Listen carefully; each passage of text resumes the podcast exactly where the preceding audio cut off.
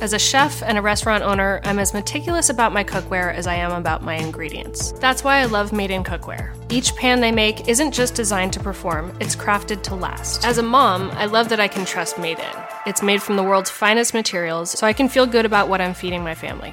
I'm Chef Brooke Williamson, and I use Made in Cookware.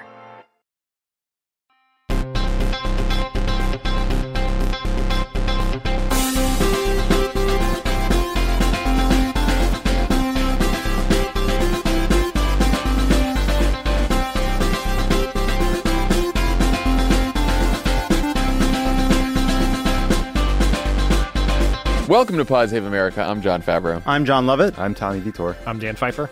The big pod today, guys. We have uh, we have about a year's worth of impeachment news and uh, and the fifth Democratic primary debate to cover.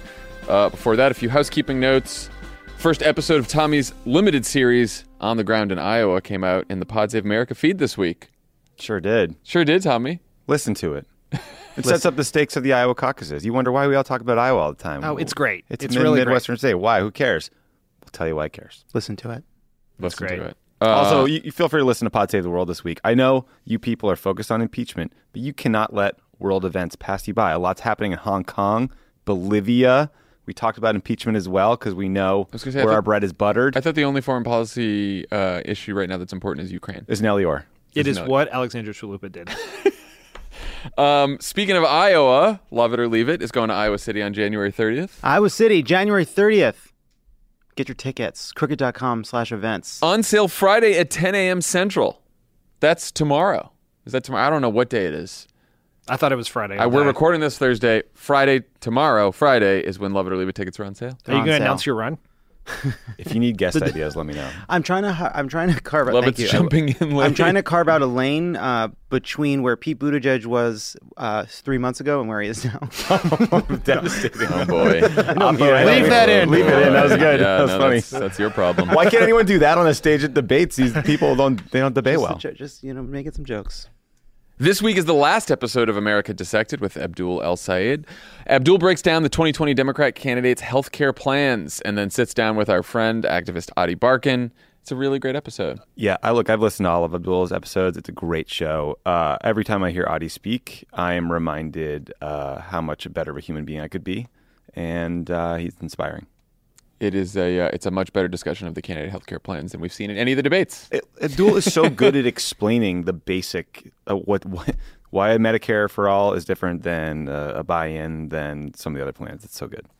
Finally, after seeing how fast you all raised a million dollars for Fair Fight, we doubled our goal because protecting the votes we need is the most important thing we can do ahead of 2020. So please go to votesaveamerica.com slash fair fight and, uh, and please chip in. We're trying to raise another million dollars. So please do that. Where are the jelly beans?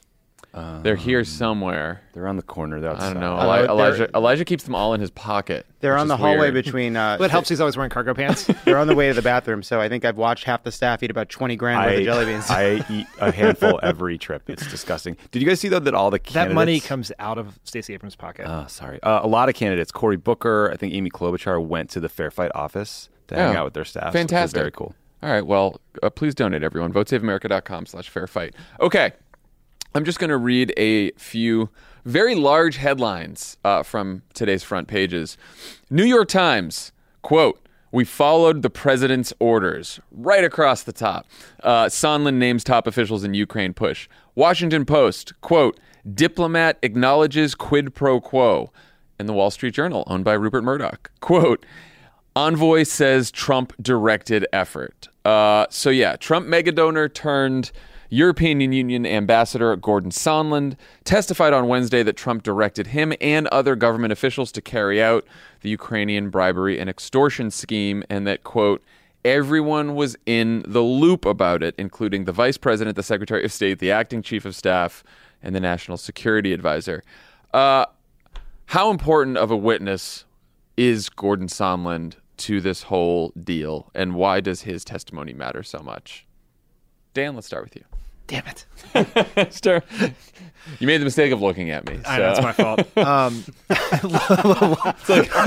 Lovett was very, very seriously averting his eyes. I was, no, I was looking at Dan. I wanted Dan to feel that. I'm that. doing the uh, Elizabeth Warren style of teaching. Yeah, a law where school she, class. Yeah, she calls out the candidates. the Socratic method. Socratic Pharaoh. method, yeah. Yes, thank you. The significance of Gordon Sondland is twofold. One, as you point out, he is someone who gave $1 million to Trump. He is not a deep state operative. He is not a John Brennan acolyte. He is not a career foreign policy professional. He is someone. that He's an always Trumper. He's an all. He was. He's sort of a. He was a. Trumper. He's an ex never Trumper become very expensive always Trumper. Yeah. But he is someone that Donald Trump put into government. And the second important piece of it is the Republicans have been yelling hearsay about all the other witnesses, and we now have in Gordon Sondland someone who spoke directly to the president, and in in doing so told the congressional committee in America that it was a quid pro quo. And that is so important because the Republicans said from the very beginning, this is okay as long as it's not a quid pro quo. And we now have one a Trump appointee, a Trump donor, saying that the president asked him to do something that was a quid pro quo. And he revised Case closed. And he revised his earlier testimony to say that there's a quid pro quo because he didn't at first. And the reason he had to is because everyone else who was with Gordon Sondland testified that there was a quid pro quo. And so he really had no choice. Memory's a funny thing, John. Yeah, I mean, I think what we've seen, right, is is systematically Schiff uh, calling witnesses that uh, eliminate Republican talking points one by one by one. It started with, you know, we need to hear from the whistleblower. And then, of course, everything the whistleblower says is corroborated. Then we hear that it's hearsay. Then we get uh, testimony from people who heard the call, who were on the call, right? Something that they repeatedly went back to witnesses like Vin, Vindman and others and say, You heard the information. Yes. With Sondland, we now have somebody who was in the scheme, directly in the scheme with the president, saying he was following the president's orders. So you can, they can no longer hang their hat on this was Rudy or this was other parts of the administration. And, uh, you know, we talked about this on Monday, which is like, what can we expect from someone like Sondland? And, you know, always Trumper, never Trumper. Sondland would have donated a million dollars to Jeb Bush to get an ambassadorship. he would have done donated a million to Romney. This Maybe this- Hillary Clinton, who may- knows? maybe Hillary Clinton, right? And, and honestly, probably would have worked. Drain the And swamp. but but like Gordon Sondland does isn't in this uh, to like for a M- MAGA revolution. He was in this to host fancy dinners in Brussels and see ambassador on placards when he gets his table at weddings and, and, and, hang out with Jay Leno, apparently. yeah, and and who wouldn't want to hang out? that's the dream. with Jay Leno checking out some fa- some older cars. You know what a dream.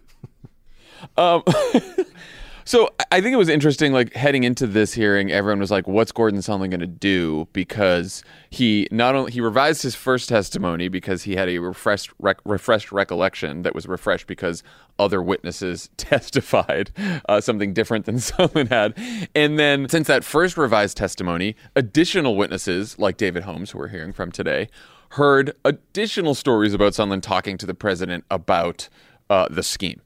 Yeah. Oh, listen, guys, I, I don't know what you guys think you know about Gordon Sondland, but here's what I can tell you. He's going to have a good time doing whatever he does. So he was up there in the dais. He was laughing. He was smiling and then giving us quotes like, We followed the president's orders. The president directed us to do so at the express direction of the president of the United States. The other thing that Gordo did that made that made me smile as brightly as he smiled was he threw his arms around everyone in the White House. Why do you think he did that? everyone in the NSC because he because they're out there trying to say that he went rogue. Right. This clown is not going rogue to manufacture a quid pro quo for military aid. What's the upside there for Gordon Sondland? It doesn't move rooms in a hotel. Pompeo was in on this. Mulvaney was in on it. Mike Pence was in on it. So that is a gift to Democrats because I think the Republicans are clearly covering up and, and forbidding to testify anyone with absolute direct knowledge of a conversation with a quid pro quo. And now I think this gives us great ground to say those people have to testify. I mean, I think it makes sense from Sondland too. Like, it's clear that so everyone was in the loop.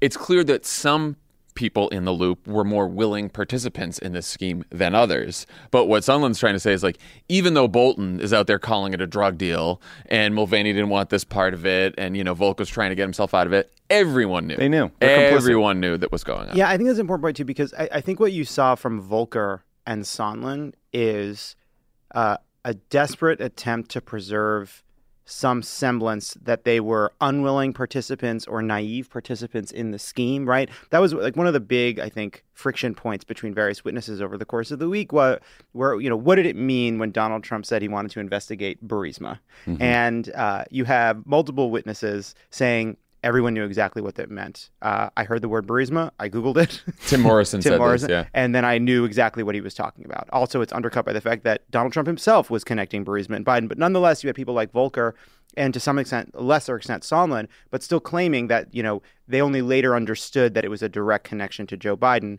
uh, because they're trying to uh, uh, describe the criminal conspiracy while acting as though they were not uh, wholly participating in it. Do you think Tim Morrison is going to want to refresh his recollection about the veracity of Google results since it told us all he was 7 1? good point, Dan. Yeah, we yeah, had a long Slack conversation about that. Yeah, the guy lost seven inches of height over the course of this week. We also know, though, and this is like a Watergate comparison, that the discussions of this quid pro quo and, and the shakedown of the, the, the Ukrainians happened in the Oval Office. He testified that on May 23rd, there was an Oval Office meeting where Trump told the Ukraine team to work with Rudy. We all know what that means. Yeah, I think so. The, so the Republican defense of this, which uh, came from the people on the committee, Kevin McCarthy, and then Donald Trump when he went out to the cameras and wrote himself sort of. Um, like a little bit of a, a, some beat poetry. It's like between a cue card and a note. It was that yeah. size font. Where he was saying, you know, Sondland had testified that in a call with Trump in early September, Trump said, I don't want anything from Ukraine. I don't want a quid pro quo. I just want Zelensky to do the right thing. And so Trump and the Republicans are saying, case closed. Trump said that he didn't want a quid pro quo. What is the problem with that explanation? Uh, I'll tell you one big problem. It was after he was caught, and the only reason the like Donald Trump. I don't know if you guys know this. Not a student of Latin. The only reason the words yeah, you, quid pro quo say. were in his fucking head is because he'd just been caught in a quid pro quo. so Gordon Sondland now naively claiming he was just confused about America's policy. No, he was getting on the phone with the president because there's a bunch of conflicting shit, and he was not going to be the one to lead the quid pro quo. So he went back to Trump and he said, uh, what's going on here, Mr. President? And of course, Trump, knowing as the uh, exquisite mob boss that he is, that he's not supposed to directly direct the crime, he goes, no quid pro quo, no quid pro quo. I just wanted to do, quote, the right thing, which everyone knew what it meant. And everyone Donald, knew. Donald Trump has never, ever told anyone to do the right thing. ever. right. Also, well, and the White House had been notified about the whistleblower complaint. Yeah, I was just going to say, let, let's just do the timeline for everyone here early September, the White House counsel is told about the whistleblower complaint. Then September 9th, Donald Trump tells Sondland, I don't want a quid pro quo. But by the way, e- even after he's caught, then says, I don't want a quid pro quo, but I really want Zelensky to do the investigations. And still, the plan was again, Donald and, and Sondland testified to this too. Donald Trump did not care as much about the investigations themselves as he did the public announcement of the investigation by Zelensky on CNN. Yeah. Because all he wanted to do was smear his political opponent. He did not want the investigation. John, are you going to suggest to us right now on this podcast that he was not interested in ferreting out deep rooted corruption inside of Ukraine, but rather simply wanted someone to go to the cameras to attack Joe Biden for the purposes of his of his domestic political but, interests? And, and again, like no matter every single witness they've all come from like different parts of the government whether it's like a, a political person like Sondland or these nonpartisan public officials they have all all of them testified to this fact that the that any investigation into Joe Biden's act, uh, actions towards Burisma is phony and not warranted. That any investigation into this ridiculous conspiracy about the Ukrainians interfering in 2016 is ridiculous. They've all testified to that. Sondland said he knows directly that the White House meeting was part of a quid pro quo, right? That he had direct evidence of that from Trump, from everybody else. Uh, he assumed that the military aid was part of that quid pro quo as well. David Holmes this morning testified to how important that White House meeting was for Zelensky and the Ukrainian government because it shows Putin that the United States has Ukraine's back and that they shouldn't in- invade the rest of it. And it also backs up Zelensky, who ran on an anti corruption message. Now, that meeting still hasn't happened. So I just thought it was a nice, important moment that spoke to how much Donald Trump's actions are actually harming the government of Ukraine and the people of Ukraine. I, I the other important thing here is, you know, the, the Republicans are also saying, well, there's still no proof. You know, someone said he presumed that the aid was tied to everything, and there's you still don't have a smoking gun that the aid was actually tied Right. to the investigations. Well, seems like a few problems with that. Number one, the White House chief of staff went on national television and said that he did withhold the aid for at least one of the investigations into the 2016 count. interference. That- that doesn't count. He just said it, guys. Doesn't Yeah, but he said it like a week ago. So how are we supposed to deal with that? Yeah, it's like And the other thing is just the timeline, right? We know for a fact that Donald Trump suspended the aid a week before the famous call with Zelensky, and then he released the aid right after he got caught. Right. So, That's that's what they've never on. they've never been able to right because this is after after the, the the the due diligence was done to make sure you know that it met corruption standards so that the, the money should be released. Right. All of that is already done. They're still holding up the aid for what 55 days. Still to this day, we have no real cogent explanation for what the purpose of those 55 days are. They've tried to make some claim that that finally Zelensky passed muster with uh, corruption watchdog Donald Trump. Also cour- not true. Right. So Had passed muster long before that. that is one of the challenges for Democrats because yes, the Republican arguments about the fact that it's hearsay have been have been uh, uh, uh, uh, completely erased by the direct testimony of a bunch of witnesses. But they have prevented people like Mulvaney, like Bolton, uh, and several others who very clearly know, and if we're asked under oath uh, what happened with the aid, would have to say that there was a clear connection between Donald Trump's decision uh, to withhold uh, the aid and the uh, investigation of the Bidens. And they have prevented those witnesses from speaking because they know that it will it will remove the last r- read that they've been able to kind of hang their defense Though, on. though again, you know, what one of the Democrats might say, but Mulvaney said it on TV why the aid was withheld, and which is why the White House then had a complete meltdown over Mulvaney's remarks, and so did other Republicans. But let's just do the hypothetical. Let's say let's go back in time and the courts are still fair and not rigged, and the courts insist that Mulvaney and Bolton testify, and they go up there and they say, yes, hmm. it was tied. The Republican argument just moves again, which is then therefore, which is where this is always going, which is it is the president's power in their authority to push their foreign policy. This was his foreign policy. They will just blur the lines between Burisma and Biden, which we know is all bullshit. But there is not some witness, piece of evidence, revelation that will cause the Republican position to change. And it's an I- important expectation, I think, for all of us to hold on to and to share with everyone else. Because if we're waiting for some sort of movement, then that's there's nothing to suggest that's going to happen. I, I agree with you, Dan, but I do think that the messaging argument that there is a cover up happening is evidence of a crime to a lot of people, including the key swing voters we're trying to educate. And I also think, like, if there is a John Bolton testimony where he says, Yes, Trump told me to do this, that would be blockbuster news that I agree with you will never move Lindsey Graham and probably won't lead to impeachment because they're shameless. But I do think, you know, if we're thinking about this as an educational opportunity for the country, like, it would go up. Oh, as I'm far I'm possible. very pro Bolton Mulvaney testimony. I'd like it to start around eleven Eastern, if possible. But I am in general I'm pr- Yeah. for the Yeah. idea. Well, so that brings me to last question on this before we go to the whole debate. Um, so uh, we've all heard publicly and even on background from Republicans, like you said, that none of this has changed their minds because polls haven't changed and this is all fine and they're all just like bullshitting their way through this. Um, how did Democrats handle that posture and, and what can we do to, if not change minds, make this whole thing as politically uncomfortable for Republicans as possible? So I think there's, I think you can look to the way the Republicans have handled the hearings themselves for a direction, or at least an understanding of, of what of what's of what's happening kind of politically. Because I think you've seen uh, uh, uh, two two sets of arguments taking place uh, in parallel. One is the Nunes, Jim Jordan kind of right wing fanfic. Ukraine was in cahoots with the Clinton campaign. This was a conspiracy to undermine our elections. Donald Trump was concerned about that corruption. Uh, he, uh, uh, et cetera, et cetera, et cetera. And you know, we saw uh, uh, uh, Fiona Hill today, just sort of in her opening statement, explain why that is not just wrong, but uh, um, harmful to U.S. national security. Dangerously stupid. dangerously stupid. Um, but then I think beneath that, I think sometimes in Castor's testimony, in some of the punditry around the hearings, you see the more sophisticated Republican arguments, right? That uh, they haven't been able to establish that the aid was a quid pro quo. If all they're describing is a single meeting, that's not a, on, uh, grounds enough. It may be wrong, but it's not impeachable conduct. Uh, that uh, uh, that basically what they that that this has not been proven But what you have seen is uh, some untoward conduct well within the bounds of what a president is allowed to do. There is a policy disagreement here. Uh, Donald Trump behaved inappropriately. He may have said things he shouldn't have said, but ultimately the aid was released. This is not impeachable conduct. This is a uh, political maneuver by Democrats to hurt Trump for his reelection, and we won't participate in that.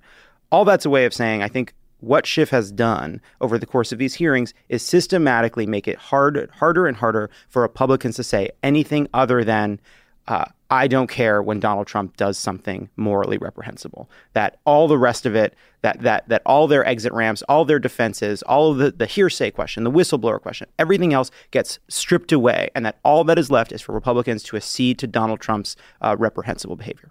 If you boil down all of the conspiracy theories, the absurdity that they're saying, what the Republican position boils down to is Trump's a criminal, but he's our criminal.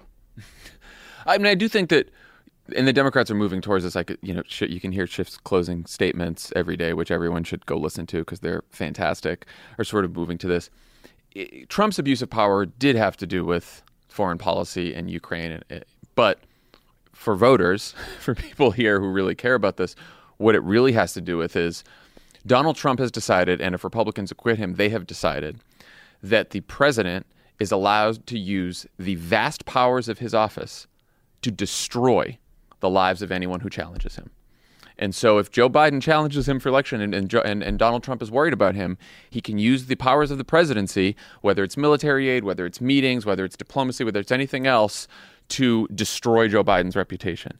And people should imagine that happening to every other opponent that he faces, and perhaps citizens in a second term, right? Like, well, he directed it, Yovanovitch. What what could what could uh, what powers of the presidency could Donald Trump use to make sure that Elizabeth Warren is under investigation? That you know he can withhold federal aid to Harvard to make sure they say something about her tenure as a professor. That he can do something to the South Bend Police Department so they could say something about Pete Buttigieg. Like four podcasters.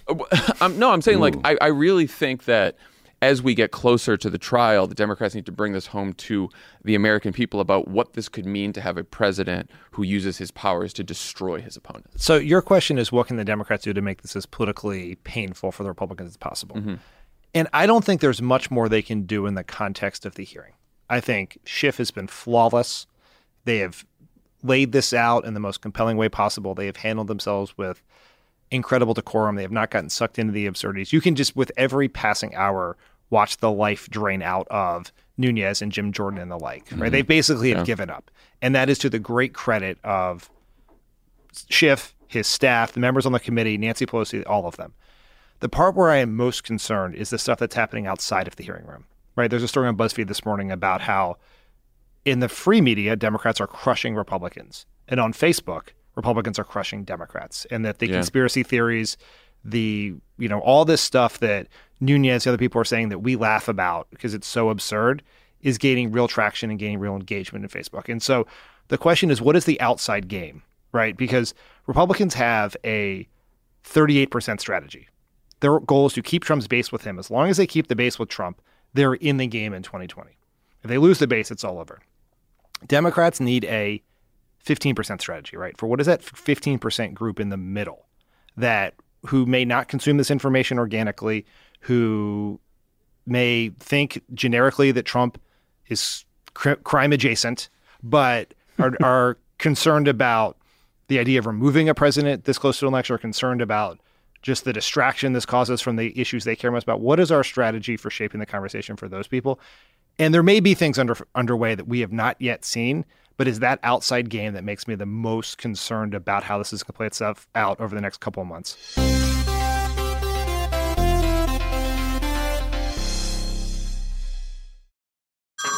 Hey everyone, it's Ted from Consumer Cellular, the guy in the orange sweater, and this is your wake up call. If you're paying too much for wireless service, you don't have to keep having that nightmare. Consumer Cellular has the same fast, reliable coverage as the leading carriers for less. And for a limited time, new customers receive their second month free when they sign up and use promo code MONTHFREE by May 31st. So why keep spending more than you have to? Seriously, wake up and call 1 888 freedom or visit consumercellular.com. Taxes, fees, and other third party charges will apply. See website for additional details. You can host the best backyard barbecue when you find a professional on Angie to make your backyard the best around. Connect with skilled professionals to get all your home projects done well. Inside to outside, repairs to renovations. Get started on the Angie app or visit Angie.com today. You can do this when you Angie that. Why are smart businesses graduating to NetSuite by Oracle? Because NetSuite eliminates the expense of multiple business systems by consolidating your operations together into one. NetSuite is the number one cloud financial system, bringing accounting, financial management, inventory, and HR into one platform and one source of truth. NetSuite reduces IT costs because it lives in the cloud with no hardware required, so you can access it from anywhere. You cut the cost and headaches of maintaining multiple systems because you've got one unified business management suite. Bringing all your major business processes into one platform improves efficiency, slashing manual tasks and errors. Over 37,000 companies have already made the move, so do the math. You'll see how you'll profit with NetSuite too. And now, by popular demand, NetSuite has extended its one of a kind flexible financing program for a few more weeks. Just go to netsuite.com slash podcast 25 for more information. That's netsuite.com slash podcast 25. All right, let's talk about the Democratic primary debate. Um, for the fifth time, the top 10 polling candidates took the stage in Atlanta on Wednesday night. Joe Biden, Elizabeth Warren, Pete Buttigieg, Bernie Sanders, Kamala Harris, Amy Klobuchar, Andrew Yang, Cory Booker, Tom Steyer, and Tulsi Gabbard. Still a lot, man. That's a, a lot of people. Um, they fielded questions from four moderators from MSNBC and the Washington Post, all of whom were women, which was a nice change. The debate lasted a little more than two hours, uh, and there were a pretty wide range of topics discussed. So, before we start talking about the individual candidates, what did you all think of the debate overall, including moderators, format, topics, just in general impressions of the debate? I think the moderators made a very specific decision to pivot away from how I think most of these debates are concocted. Generally, they want to start out with a bang. The first question is designed to pit two frontrunners against each other for the most conflict possible, draw the audience in, make it exciting, reach the sufficient pizzazz meter required for things to matter.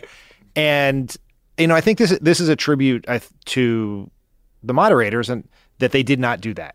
Right? They they just try they did not seek out conflict overtly right? They just sort of ask questions and let the candidates do what they may. And I think at times that could feel as a television viewer not exciting or but I think if you're a voter trying to understand who these candidates are and what they care about and what they would do, it was a very welcome change, I think. Yeah, at first I, I was a little worried we were going back down the uh, the same healthcare uh, uh, path we've gone through in every other debate, where we end up hearing a bunch of talking points that sort of semi semi intellectually honest talking points about the public option versus Medicare for all. But quickly, like it moved on to I think substantive issues that hadn't been covered in previous debates: childcare, uh, voting uh, rights, climate, uh, reproductive climate, rights, reproductive rights. Tommy, yeah, I thought Senator Brian Schatz summarized it well when he tweeted, "This debate is dangerously close to being relevant to normal people." thought that was a very succinct take on it. I, you know, I, I like that we covered a lot of ground. It wasn't a forty-five minute cul-de-sac about the public option versus uh, single payer or Medicare for all, and it was it was an interesting debate. Uh, so this was the first debate with uh, Mayor Pete Buttigieg as the front runner in Iowa. Uh, as expected, he was challenged a bit more by both the moderators and the other candidates. Uh, here's his answer to Andrea Mitchell's question about his experience. Because I have the right experience to take on Donald Trump. I get that it's not traditional establishment Washington experience, but I would argue we need something very different right now. In order to de- defeat this president, we need somebody who can go toe to toe, who actually comes from the kinds of communities that he's been appealing to. I don't talk a big game about uh, helping the working class while helicoptering between golf courses with my name on them. I don't even golf. As a matter of fact, I never thought I'd be on a Forbes magazine list, but uh, they did one of all the candidates by wealth, and I am literally the least wealthy person on this stage. I also wore the uniform of this country and know what is at stake in the decisions that are made in the Oval Office in the Situation Room. What'd you guys think? Good answer. It's a great answer. I mean, it's a great fucking answer. Pete is always prepared. Yeah. He knew that was coming. He had a well prepared answer. He delivered it well. It reminded his his answer on experience, and and then later, uh, sort of Klobuchar challenges him on an experience question. He talks about how um, you know everyone on the stage has a, a combined hundred years of total experience in Washington, and I certainly don't have that. didn't land quite as well, but it rem- his his answer in general on his lack of traditional political and governmental experience does remind me of how Obama used to answer the question vis-a-vis Hillary Clinton in 2008, which is it's not the longevity of your experience and how much time you spent in government. It's the kind of experience you have. And he used the kind of experience that he has to make an electability argument, which we also know is incredibly important against Donald Trump. So I may not have the traditional kind of experience, but here are the contrasts between me and Donald Trump that make me a more potent candidate. What I think is really interesting is he is not answering the question of will he have the experience to be president. He's taken that question to electability. Yeah, it is interesting. Which is the best way to beat an incumbent is to run the opposite. The, and he is the he is the mo in his mind in his case. I don't know. This is I don't think this is other candidates would quibble with that, but because of his service, his age, where he's from, he is the his background. He is the opposite of Trump, and therefore draws the sharpest contrast. And you saw, by the way, you know, we were all complimenting uh, Kamala Harris's latest ad that mm-hmm. she uh, put up right before the debate. She did something similar in that ad where she said, Here's my background, here's Donald Trump's background. I am the complete opposite of Donald Trump. I am the anti Trump. And I do think, in general, making that kind of electability argument is good. I mean, I think voters probably also want a comfort level with your experience uh, to be president as well. But in the short term, people are so focused on winning that the electability argument probably helps. I think well. that is so secondary now because of Trump. I, that's probably yeah. Good. I also yeah. it's uh, interesting too that like I remember you know Obama would make that argument and then the Republicans would defend Sarah Palin and be like oh she has the same level of experience. But one other thing that's important is it's not just con- it's not just the argument it's making it's how he conveys it right. He he he is he carries himself with authority and with with um, a sense of poise, a sense that that he is up to this challenge. And I think you would look at Obama versus Sarah Palin, you know, she claiming her two years of governing experience, his, his, two years in the Senate, but you look at Barack Obama and you say, this is somebody with the qualities I look for in a president. I think Pete is trying to demonstrate those qualities while making an electability argument. So a little bit later in the debate, there was an exchange between Kamala Harris and Pete Buttigieg over Harris's recent comments that the Democratic nominee has got to be someone who has the experience of connecting with all Americans, including black Americans. Uh, let's play that exchange. The question has to be where you been and what are you going to do? And do you understand who the people are? And I'm running for president because I believe that we have to have leadership in this country who has worked with and have the experience of working with all folks. And we've got to recreate the Obama coalition to win. And that means about women, that's people of color, that's our LGBTQ community, that's working people, that's our labor unions. But that is how we are going to win this election, and I intend to win. Senator Harris, thank you. Mayor Buttigieg, your response to that? My response is I completely agree. And I welcome the challenge of connecting with black voters in America who don't yet know me. And before I share what's in my plans, let me talk about what's in my heart and why this is so important. As mayor of a city that is racially diverse and largely low income, for eight years I have lived and breathed the successes and struggles of a community where far too many people live with the consequences of racial inequity that has built up over centuries but been compounded by policies, policies and decisions from within living memory. I care about this because my faith teaches me that salvation has to do with how I make myself useful to those who have been excluded, marginalized, and cast aside and oppressed in society. And I care about this because while I do not have the experience of ever having been discriminated against because of the color of my skin, I do have the experience of sometimes feeling like a stranger in my own country, turning on the news and seeing my own rights come up for debate, and seeing my rights expanded by a coalition of people like me and people not at all like me, working side by side, shoulder to shoulder making it possible for me to be standing here wearing this wedding ring in a way that couldn't have happened two elections ago lets me know just how deep my obligation is to help those whose rights are on the line every day, even if they are nothing like me in their experience. So let's start with Kamala on this one. I thought that you know she, that was a great answer, and yeah, I, I thought she had a pretty strong night overall. Um, one reason is because she didn't she didn't really have as many sort of scripted lines she kind of just let loose a little bit, and she seemed like just more comfortable. Um, and I thought she had some really strong moments. But what, what did you guys think of of Kamala in uh, in the debate? I thought that was a, a, strong moment from her. I mean, she's going after something that's been clearly identified as a weakness in Mayor Pete's support, but it's also an electability argument. It's it's telling voters in Iowa that this guy can't reach the African American community and get them to turn out for us, and we shouldn't presume that they will. That was a huge failure of 2016. So I think I think it's an argument that we will probably see made uh, more and more and more as we go towards Iowa. I also thought Pete didn't necessarily help himself with his response, and we'll get into that in a minute. But uh, you know, Kamala Harris on on TV later that night, when talking about Pete's response, I thought made another very moving, compelling argument about why communities that have been oppressed over time shouldn't compare pain, and how that's a very dangerous road to go on. So she was very sharp last night. I agree. I thought this was one of this was actually probably her best debate performance in the moment, we thought that first debate performance against Biden was phenomenal. It obviously didn't have the impact I think we all thought it would have at the time, but this was, it was not canned. It was authentic. It was powerful. It was, I think, the elements of Kamala Harris's candidacy that we have seen so much potential in, but have not manifested themselves in the polls recently.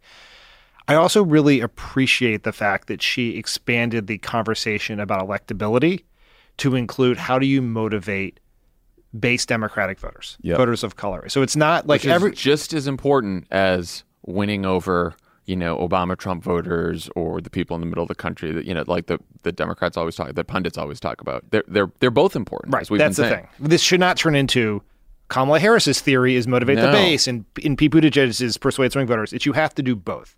And Pete has made a has made an argument that has worked with a lot of voters in Iowa. It appears that he would be very strong at persuading Obama Trump voters, independents. He has not demonstrated or talked much about how he would get base Democrats out. So I'm glad we're having that conversation and it like it was clever in how it it highlighted Pete's weakness in this area which also has the benefit of being self-perpetuating. Yeah, so Lovett, how do you think Pete handled that response? I mean, where he sort of because he's been getting some criticism yeah, you know it's interesting. So, I, I'm starting to you, see what Pete's doing, and he's saying basically, all right, you know, I'm a I'm a mayor from South Bend, Indiana. That presents a risk to you. How do I answer for that risk? And he's kind of built. There's three pillars of it. One is uh, I'm up to the job of president. Here's what my experience is, and like you don't, I'm not from Washington, but I can make a compelling argument that I'm up for this task. Then there is the electability argument, and the way that he has handled the electability argument is by saying he's by by showing you the contrast. He did it at his LJ speech. He did it last night. It's very very good. He's very very good at this. This is the third piece of it, which is can I build the coalition we need to win? And it is clearly his. Uh, it is where he is the weakest substantively, just on the facts. He is a mayor of a of a city in Indiana. He's only gotten what t- ten thousand votes. Uh, he, in the polls, he is uh, much lower uh, amongst people of color. It is a huge liability that he has to answer for. You know, he very clearly in his answer basically referring to being gay as a, a, a, he was very aware of the risks and the inappropriateness of a direct comparison between being gay and being a person of color. He obviously didn't say uh, i'm gay so i get what it's like to be black. He would never say that clearly doesn't think that. He basically he, he did say the i mean he said i've never had the experience of being discriminated against because of the color of my skin. I have felt like a stranger in my own country. And and i guess i think the challenge for Pete is if you're going to say that, right? I want to. I think the problem for him is not that he introduced the idea of having felt marginalized. I think it didn't feel that. It felt like he was testing it out. It felt like even in the moment, like for you know, and not not a lot, not a criticism of Pete. Like this is just doesn't seem like something he was particularly comfortable getting into. It felt like new to him, and so I think if he's going to talk about uh, the way he has felt marginalized as a means of trying to relate to people who have felt marginalized for different reasons. I, maybe it just is that the debate stage is a really hard place to do that. Maybe it's something he needs to expound on more deeply because I think I would like to hear more of that from Mayor Pete. I will, you know, explain what you mean, go further. In the moment, I think it just just didn't land that well. He was asked about why he gave that answer on CNN after the debate in in the context of there's been some criticism of those comments already because it seemed to compare uh, the experience of gay Americans with uh, the African American community, and he said, he felt like he needed to go beyond just saying what he would do for the African American community, but why he cared and what made him tick. And I agree with you though that that didn't necessarily come through. And I, I think it could have been. e, I think if he had just put a little bit more weight on. Um, I've never had the experience of being discriminated against, and I would never compare it because I know that uh, African Americans in this country have had hundreds of years now of oppression, and from from slavery through civil rights through today, in a smaller way.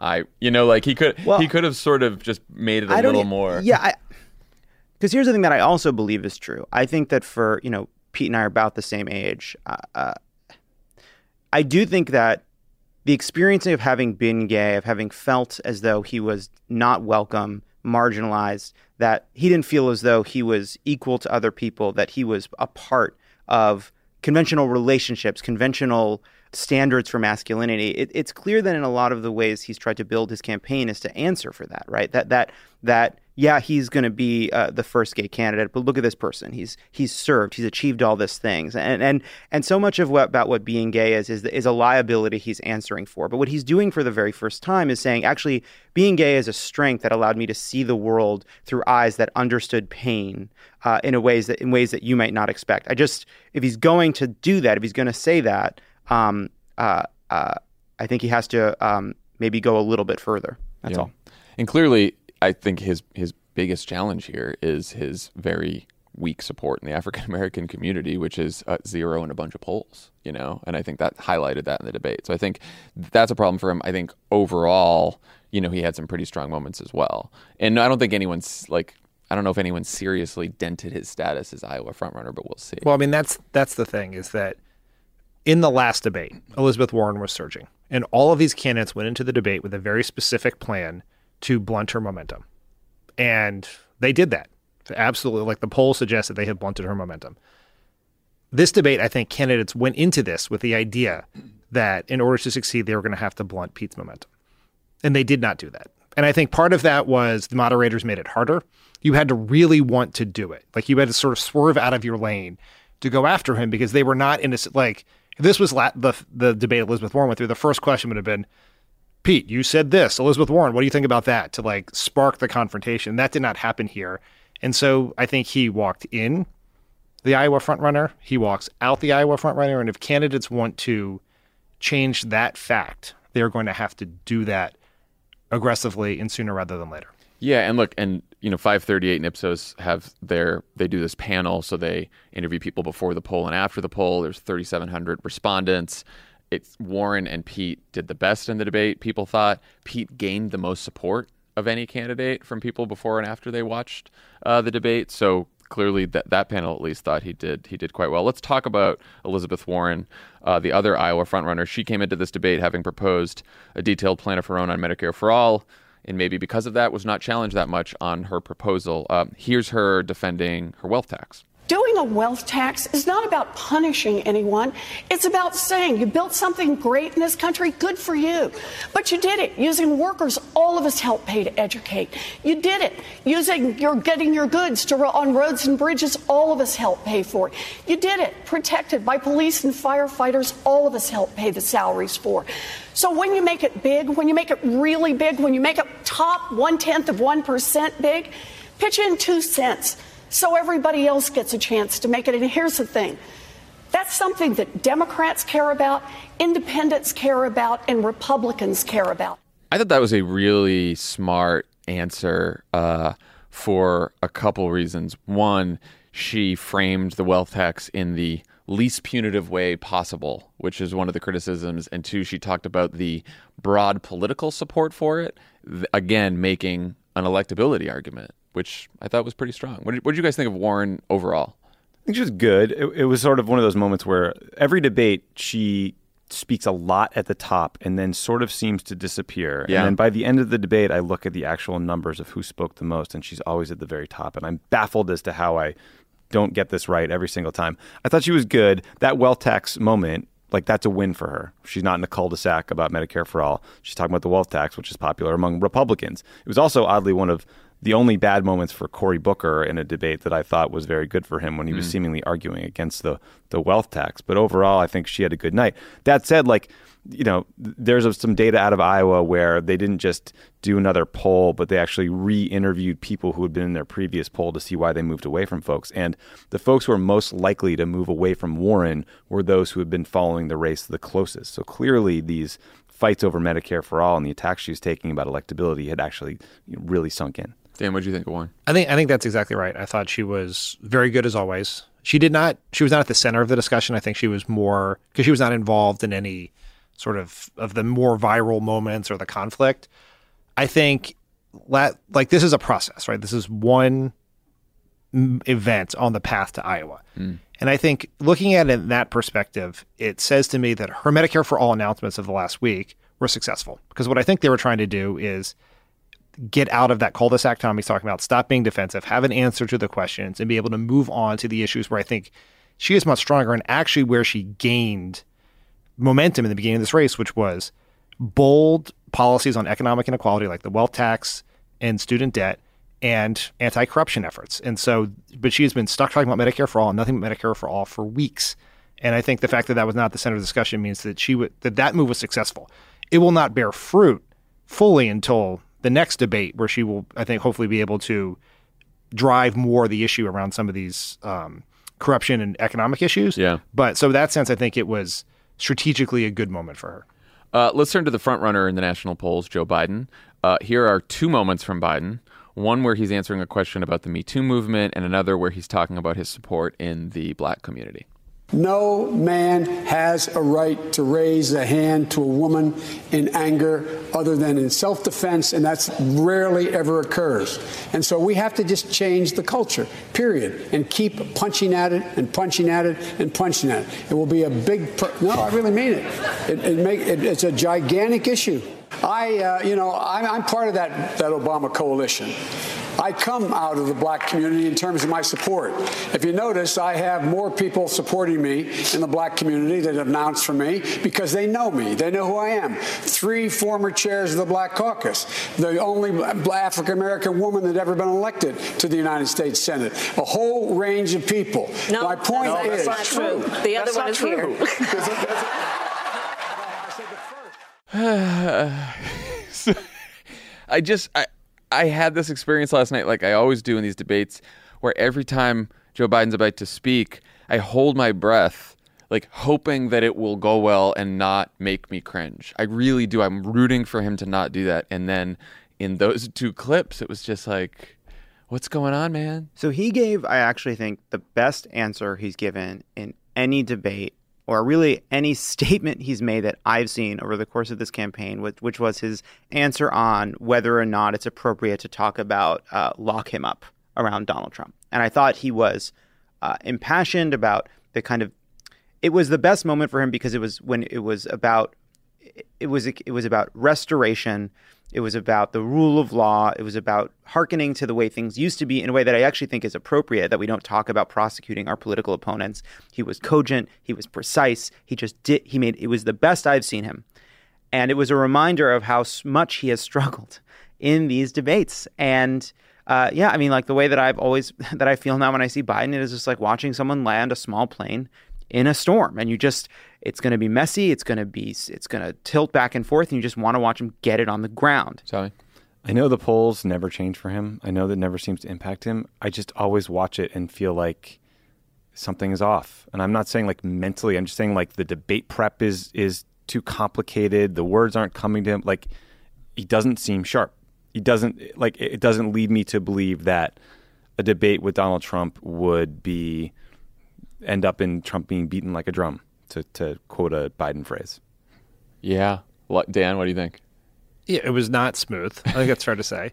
But uh, I think we have to at least acknowledge or try to like step back from our like in the moment criticism. I do I think what like the feeling of anxiety that you talked about when Joe Biden speaks is connected to our affection for him as a person, right? Like we don't want this to go poorly for him, regardless of who you support. Yeah. like he we, he's a good person, and you want it to go well and not get dunked on on Twitter and get everyone yelling about it and making You fun don't of want him. anyone on that stage making a bunch of gaffes, Right. or any gaffes. I'd rather them all be gaff free for the whole campaign, no matter who I support. That's true. I mostly agree.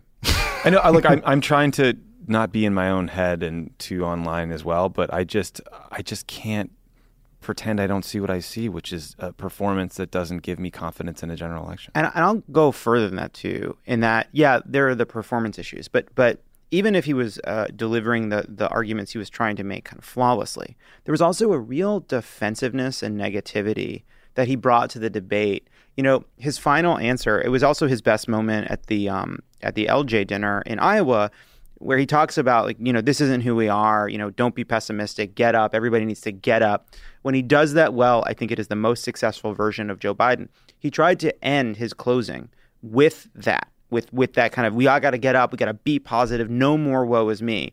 But for some strange reason he decided to preface that remark by taking something Elizabeth Warren said about corruption, which she aimed at the system generally as a kind of personal insult to Barack Obama, in which he acted as though it was a it was a broadside at at, at him personally or at Barack Obama. And that defensive woe as me attitude went right into his big rousing closing about not saying woe as me. And it just as a result, the whole thing didn't work. It was weird. Dan, you were saying though, we should step back from all of this. And something we, I mean, we have to look at the polls Yeah. and notice that it doesn't change. Yeah. Yeah, Right. sure. And it definitely changes among college educated white Democrats, which is why he has dropped in Iowa New Hampshire as Buttigieg, Warren, and Sanders have risen. doesn't have that demographic lockdown. Right. but he is he still has a dominating lead among African American voters. and uh, non-college educated white voters in the Democratic Party, which still make up a, a third to a fourth. of And older older voters of all education and demographic groups. Although Pete's climbing with older voters in in Iowa. in Iowa, Hampshire. yes, for sure. And I think we have to at least think about that in the context of what matters to the vast majority of Democrats, how they think about the race, how they think of Biden's debate performance in the context of being Barack Obama's vice president, his years of service, the fact that he, even when the words don't sound right or come in the right order, they are delivered in a very confident way that I think is familiar to people in this like time like they've been hearing Joe Biden talk for a long time. And so like I have all the concerns about Biden on that debate stage in a general election that we all do, but we are judging this in a way that I think other voters aren't and, and like that matters because if that holds where it stands right now, Biden is going to be either number 1 or number 2 and probably number 1 because of how delegates are allocated in the Democratic primary in the incredibly important role that African American voters have because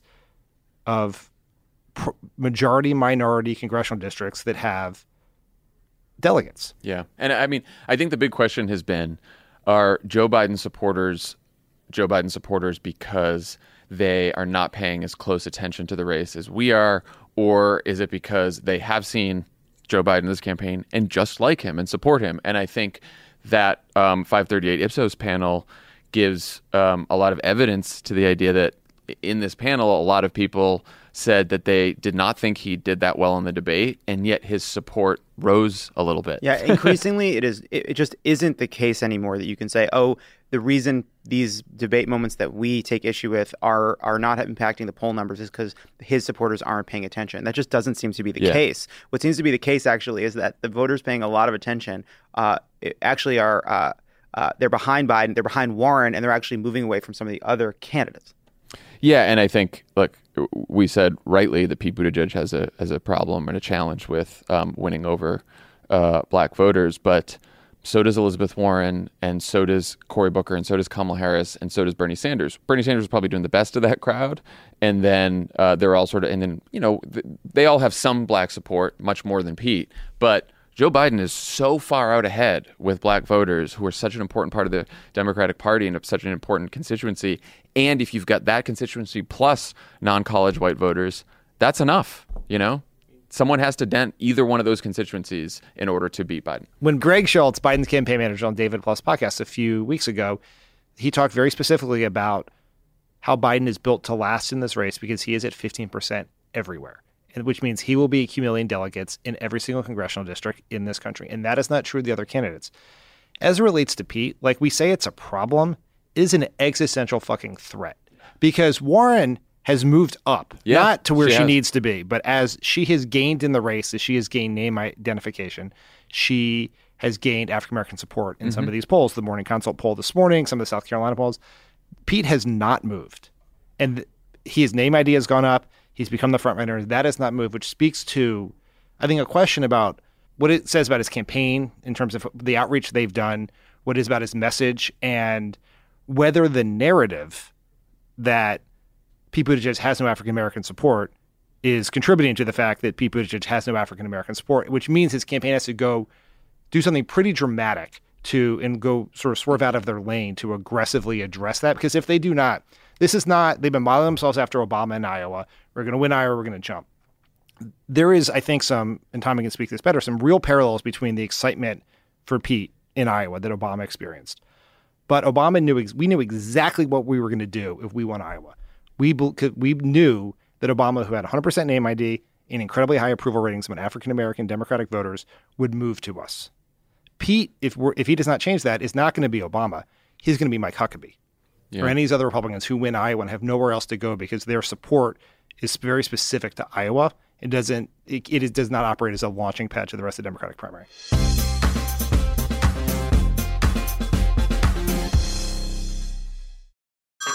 Hey everyone, it's Ted from Consumer Cellular, the guy in the orange sweater, and this is your wake up call. If you're paying too much for wireless service, you don't have to keep having that nightmare. Consumer Cellular has the same fast, reliable coverage as the leading carriers for less. And for a limited time, new customers receive their second month free when they sign up and use promo code MONTHFREE by May 31st. So why keep spending more than you have to? Seriously, wake up and call 1 888 freedom or visit consumercellular.com. Taxes, fees, and other third party charges will apply. See website for additional details.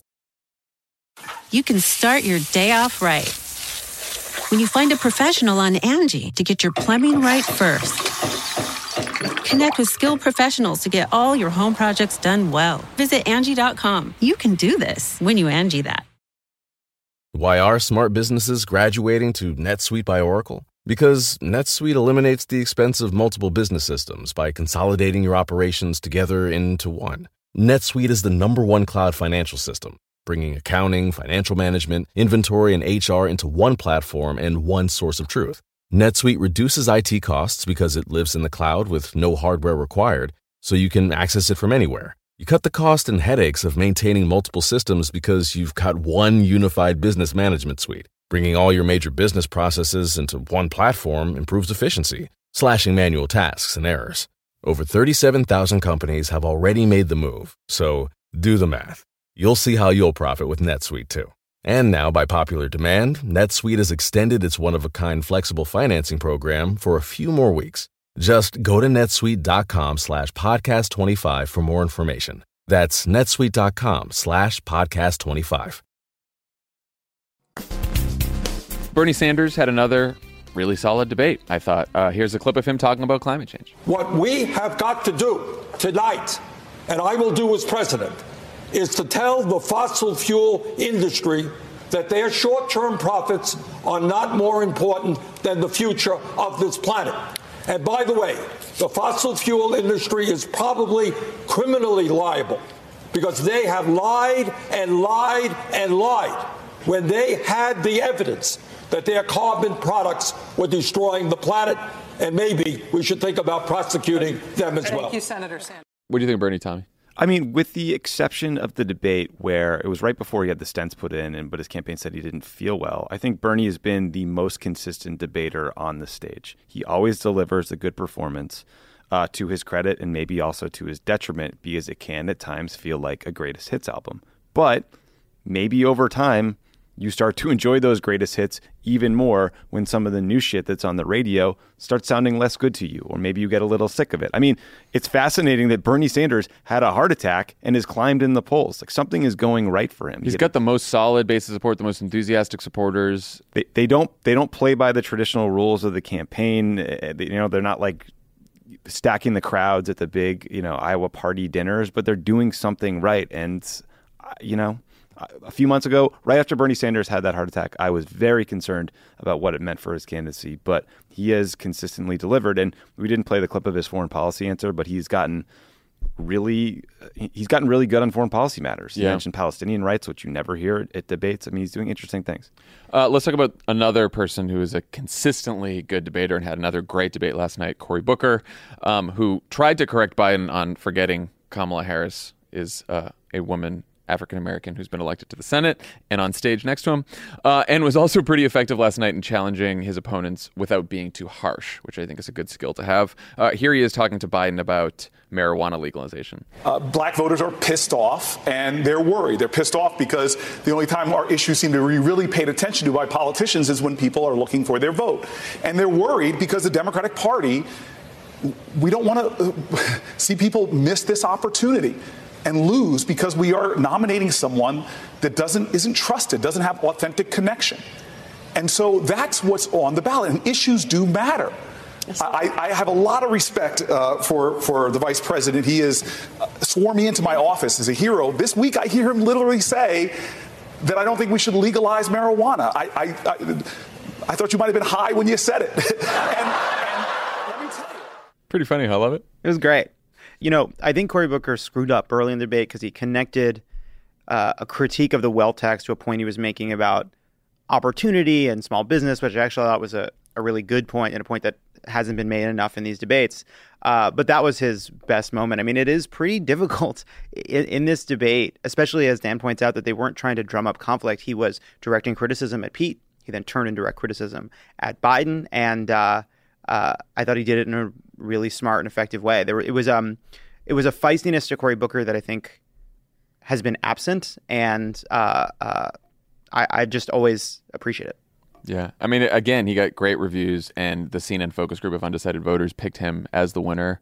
Once again, everyone, Cory Booker shows up at these debates, gives a great performance, and then up until so far, we haven't seen him really gain in the polls at all. It's just, it's a mystery. I think an important piece of context here is Booker's the only person on that stage who currently has no pathway to the December debate.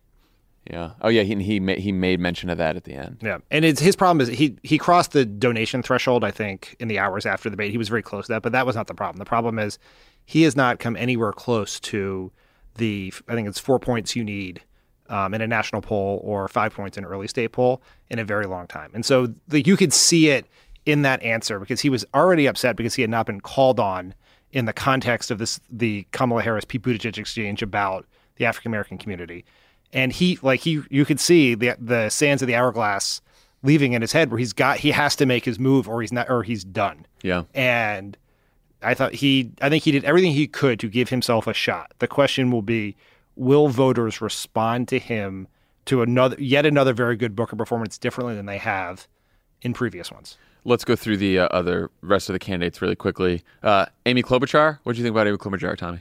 I think something is happening for Amy Klobuchar. I really do. I mean, I, I think she's seen some growth in the polls in Iowa. She has strong debate performances every time. Uh, I think that culturally in Iowa, a lot of people see Amy Klobuchar and they see familiarity. It feels like someone they know, a colleague, a friend, a mom, or whatever. And if she can get some money, she might be able to get her name ID up, deliver an electability argument about how she's been able to win in Minnesota and done all these things and was a prosecutor that could be effective. I mean, look, I'm I'm not. It's incredibly difficult, I think, to break from tier two into tier one in mm-hmm. Iowa right now, and I, I wouldn't discount just how difficult that is, but it does seem like something's happening for her. She also had one of the best lines of the night when she talked about, you know, no one ever plays the game, name your favorite woman president, Mm-hmm. when she was talking about the challenges and running for president as a woman. Um, and I think she had a great performance, you know. Uh, Andrew Yang, anyone got thoughts on Andrew Yang last night? He had a couple funny, good moments.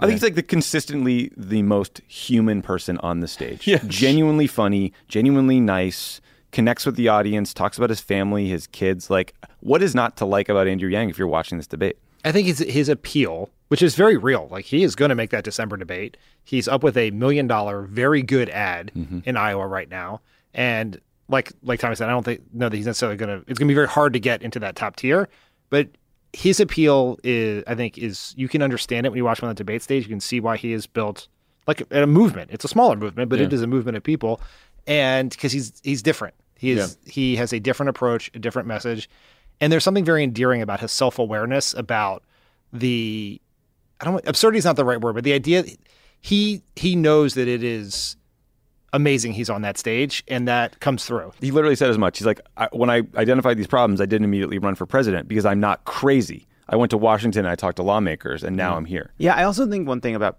about Yang too is you know, uh, uh, whatever you think about a universal basic income, what he is saying is, hey, there's something very broken in our culture, in our economy. It is making life really hard for people. And it's making people feel as though they lack dignity and choice and control in their lives. And I'm the person on this stage that's at least willing to say to to this big fundamental brokenness, we need a simple, big solution. And I believe that putting more money in people's pockets every month will have a bunch of ancillary positive changes to address the systemic economic inequality and immiseration that people are experiencing. And and and uh, for that, I think it's been a good contribution to the debate. Tulsi Gabbard, who spent her time on stage taking on Kamala Harris, Pete Buttigieg, Hillary Clinton, and the whole Democratic Party.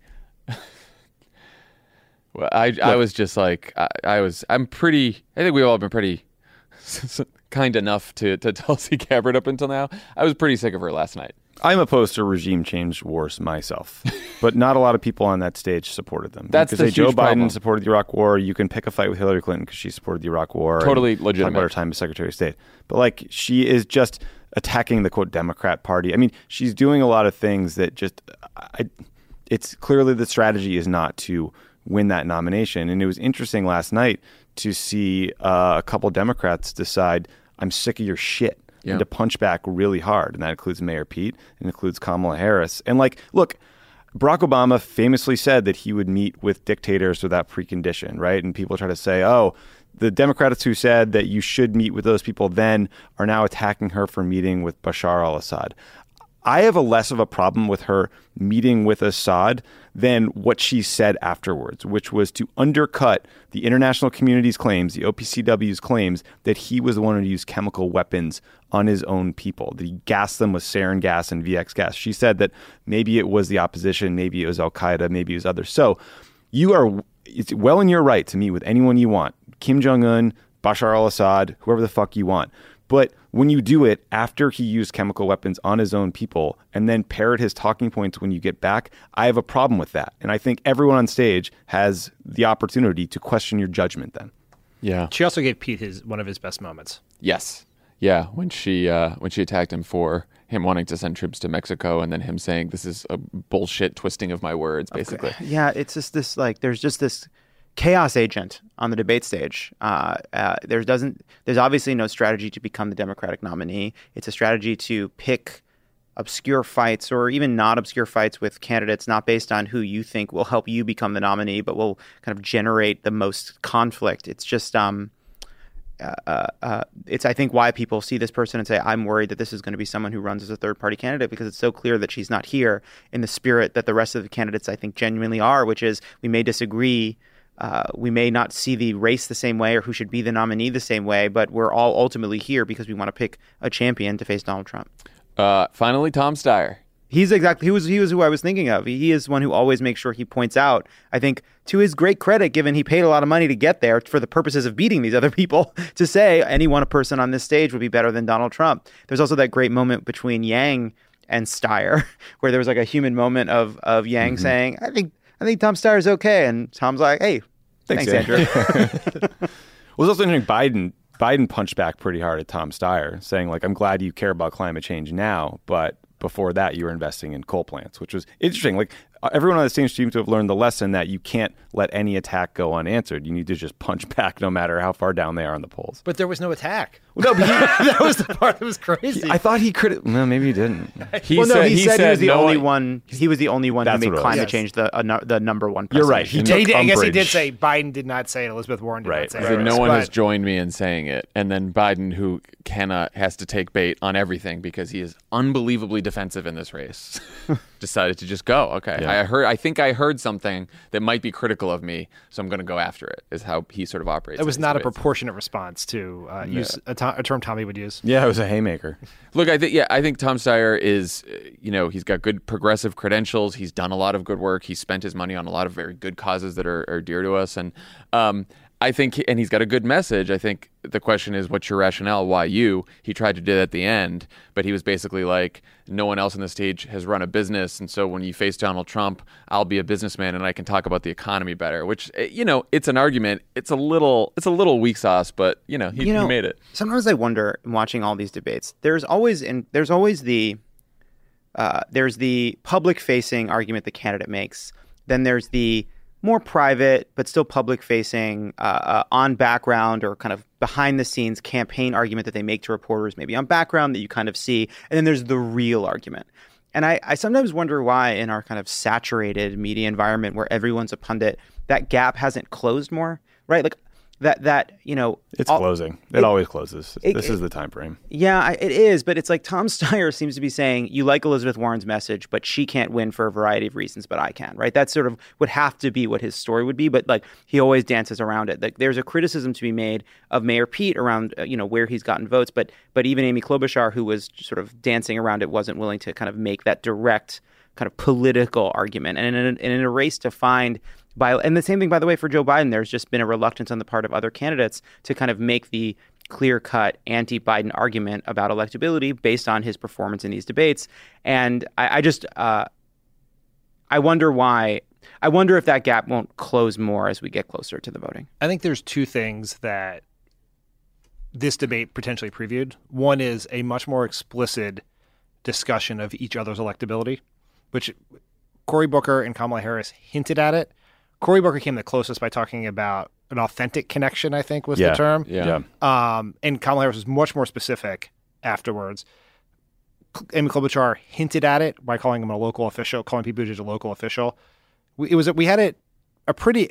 It was a proxy discussion around Elizabeth Warren's that the candidates were having about Medicare for all, Mhm. but I think it's going to get more explicit. And then the second thing I think, now that Pete I think is firmly in the front runner seat in at least the first race and in the t- in the first state in the top tier in the second state, every candidate has an incentive to take him down. Yeah. Yeah, they're all still hitting harder in their post debate interviews than they are on stage. And I think for Pete, what happened? So Elizabeth Warren brought up her ambassador, her policy position that she would not appoint donors to be ambassadors. Yep. Pete Buttigieg got asked about that this morning. He refused. He was unwilling to adopt that pledge, but did say that he would only appoint qualified people. And you, that is where I think the the conversation. Pete Buttigieg and Elizabeth Warren have to go head to head because they are. They standing- both have to win Iowa. They are standing each other's way. They both have to win Iowa. All right, with that coming attraction. Well, just one last thought. Like, okay, this week we have been chain smoking impeachment hearings, to quote a Lovett phrase. The debate happened last night. Could you imagine trying to run for president not on that stage? Like, there is no room for a third or fourth or fifth story. Maybe $50 billion. That's it. Can buy That's the you only that. thing. But my God. I mean, you brutal. saw, you know, Deval Patrick did tried to do an event at Morehouse College yesterday, and only two people showed up. Yeah, um, and it's just it's hard. And I think it was smart of Bloomberg to buy CNN though. Right. Again, no, he should fucking buy Fox News. buy Fox News, shut it down, then I'll vote for you. Um, okay. all right. So I guess we'll see you all, what, in the Slack chain tomorrow? No. No. So, so next week, so you all know, um, Dan and I are going to do Monday's pod because Lovett's gone. And then the three of us, Lovett and Tommy and I, are doing a Thanksgiving mailbag that will run over the break, over Thanksgiving break. And uh, and then we'll see you uh, we'll see you after Thanksgiving for more impeachment, more primary. Back, back More in of the, everything. Uh, the group thread salt mines. Back in the group play something. All right, everyone. We'll see you later. Bye. Pod Save America is a product of Crooked Media. The senior producer is Michael Martinez. Our assistant producer is Jordan Waller. It's mixed and edited by Andrew Chadwick. Kyle Seglin is our sound engineer. Thanks to Carolyn Reston, Tanya Somanader, and Katie Long for production support, and to our digital team, Elijah Cone, Nar Melkonian, Yale Freed, and Milo Kim, who film and upload these episodes as a video every week. Angie Angie's list is now Angie, and we've heard a lot of theories about why. I thought it was an eco move. Fewer words, less paper. No, it was so you could say it faster. No, it's to be more iconic. Must be a tech thing. But those aren't quite right. It's because now you can compare upfront prices, book a service instantly, and even get your project handled from start to finish. Sounds easy. It is, and it makes us so much more than just a list. Get started at Angie.com. That's A N G I, or download the app today. Why are smart businesses graduating to NetSuite by Oracle? Because NetSuite eliminates the expense of multiple business systems by consolidating your operations together into one. NetSuite is the number one cloud financial system, bringing accounting, financial management, inventory, and HR into one platform and one source of truth.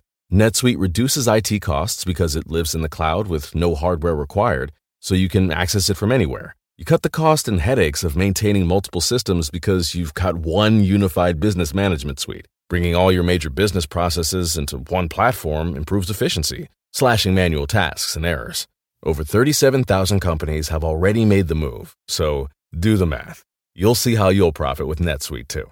And now, by popular demand, NetSuite has extended its one of a kind flexible financing program for a few more weeks. Just go to netsuite.com slash podcast 25 for more information. That's netsuite.com slash podcast 25.